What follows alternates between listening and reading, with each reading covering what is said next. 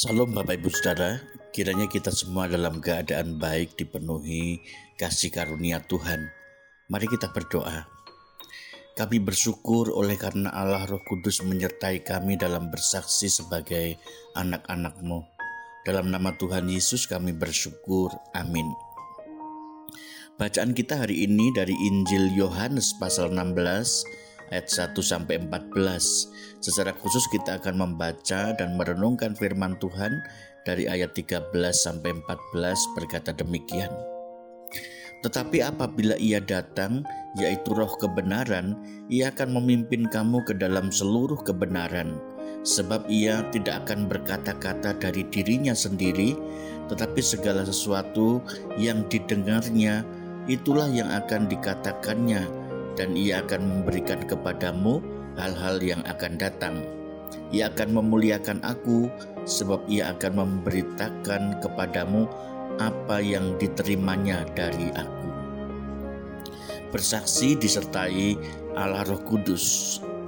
Sesuai fungsinya, seorang saksi dituntut untuk jujur dalam menyatakan apa yang diketahui sesuai kebenarannya Menjalani tugas sebagai saksi bukanlah hal yang mudah karena pertama saksi harus mempertanggungjawabkan kebenaran yang disaksikan. Kedua, saksi siap untuk menanggung resiko ditentang dan dibenci. Namun demi keselamatan diri, seorang boleh menolak menjadi saksi kebenaran. Akibatnya banyak saksi-saksi palsu yang muncul menyatakan kebenaran palsu pula. Sebagai orang percaya, sebenarnya yang kita lakukan setiap hari haruslah menyaksikan kebenaran itu. Roh Kudus, yakni roh kebenaran itu akan memimpin kita ke dalam keseluruhan kebenaran. Namun sebagai saksi Kristus, kita tidak sendiri dalam menjalankan tugas sebagai saksinya, kita akan ditolong dan disertai oleh Allah Roh Kudus secara langsung dalam menjalankan tugas ini melalui perkataan dan kehidupan kita.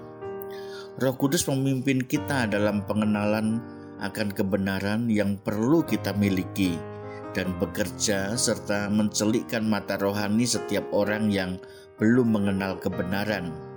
Untuk itu, bukan hanya semangat dan kebenaran saja yang kita butuhkan untuk menjadi seorang saksinya, tetapi juga disiplin di dalam mempelajari firman Tuhan dan terus berusaha meningkatkan dalam kehidupan setiap hari, memiliki kehidupan yang sesuai dengan firman Tuhan.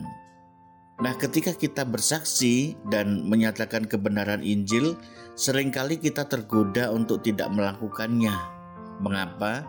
Karena kita tidak mendengarkan bisikan Allah Roh Kudus yang menjaga kita, sebab kita merasa punya pandangan yang lebih baik.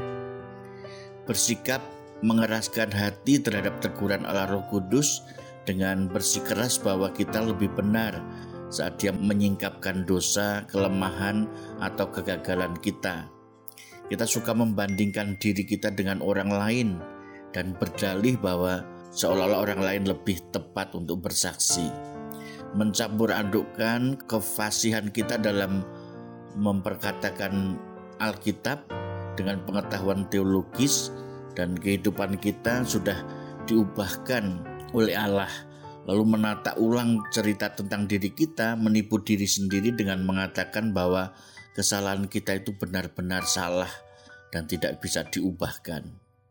Atau mencampur adukkan kecakapan, pengalaman, serta keberhasilan dalam pelayanan dengan kedewasaan rohani pribadi, menolak teguran Allah Roh Kudus ketika ia menyampaikan lewat seseorang menurut yang menurut kita tidak memenuhi syarat atau kurang dewasa dibandingkan kita.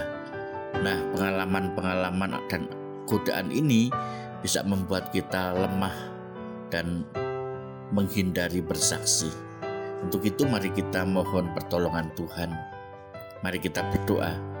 Tuhan bantulah kami untuk tidak menolak penugasan pemberitaan Injil keselamatanmu supaya kami menjadi berkat dalam nama Tuhan Yesus kami memohon.